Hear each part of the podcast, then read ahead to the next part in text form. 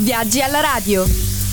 Bentrovati da Giusy di Giorgio ad un nuovo appuntamento con Viaggia alla radio, dove proseguiamo il nostro tour radiofonico per lo stato del Michigan e in particolare ci occupiamo di Detroit. Metropoli popolata da quasi un milione di persone, capoluogo della contea di Wayne nel Michigan meridionale, Detroit è l'unica città degli Stati Uniti da cui per valicare il confine con il Canada bisogna dirigersi verso sud. Questo per via della curiosa posizione geografica che la vede affacciata sulla sponda nord dell'omonimo fiume Detroit, esattamente di fronte alla piccola cittadina di Windsor, già in territorio canadese. Tutti i quartieri ad est della città sono bagnati dalle acque del lago St. Clair, anch'esso attraversato dal confine nazionale e di modeste dimensioni se paragonato al gigantesco lago Erie, esteso a sud-est di Detroit e comunicante col primo proprio grazie al corso del fiume. La seconda metà dell'Ottocento si rivelò un periodo estremamente fecondo per un centro che sbocciò architettonicamente,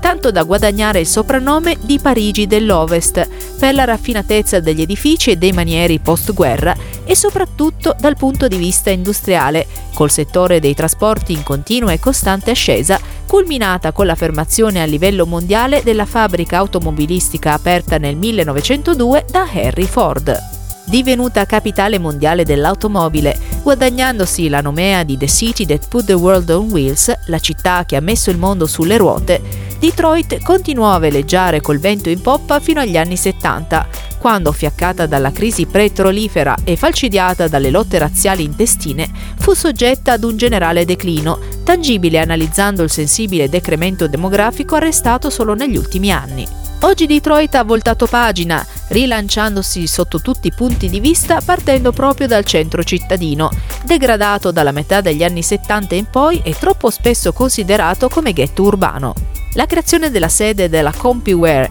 il rinnovamento del Renaissance Center, cuore mondiale della General Motors, e l'apertura di tre casinò sono solo alcune delle iniziative intraprese nel tentativo, finora riuscito, di ridare vita ad uno dei centri americani più variegati dal punto di vista architettonico. Tra questi dei grattacieli in Art Deco, come il Guardian Building e il Peno Boscott Building, che si mescolano alla modernità incarnata dal maestoso profilo del Comerica Tower, vero e proprio simbolo di Detroit. Per cercare di gustarsi tutte le bellezze della città senza tralasciare nulla, si può partire dal Central Business Loop, tra l'altro è molto comodo vista la presenza del People Mover, una sorta di metropolitana all'aperto sopraelevata. Subito dopo viene il Detroit Institute of Arts tra Farnworth Avenue e Kirby Street, uno dei migliori musei al mondo impreziosito da opere di grandi artisti che hanno fatto la storia della pittura degli ultimi due secoli, da Rembrandt a Matisse, da Picasso a Van Gogh fino allo splendido The Detroit Industry, un murale di Diego Rivera. Sempre in campo artistico ancora da vedere il Motown Museum, la vecchia Eastville USA, la casa dove Diana Ross, Marvin Gaye e Stevie Wonder registrarono i loro primi successi discografici, ricordati con cimeli donati dagli stessi cantautori, tra cui dischi d'oro e di platino, oltre a centinaia di fotografie. Tornando invece allo skyline del centro, sono da passare in rassegna numerosi grattacieli molto diversi tra di loro, suggestivi e carichi di fascino come ad esempio il Michigan Consolidated Gas Company Building, disegnato dalla sapiente mano dell'architetto Minoru Yamazaki, e il Fisher Building, partorito dalla mente di Albert Kahn e riconosciuto nel 1928 come il più bel palazzo commerciale degli Stati Uniti. Per preservare dalla rovina la maggior parte di questa architettura tardo ottocentesca, la National Trust for Historic Preservation ha quasi interamente catalogato questi edifici tra i paesaggi in via d'estinzione, proteggendoli con ingenti investimenti di restauro.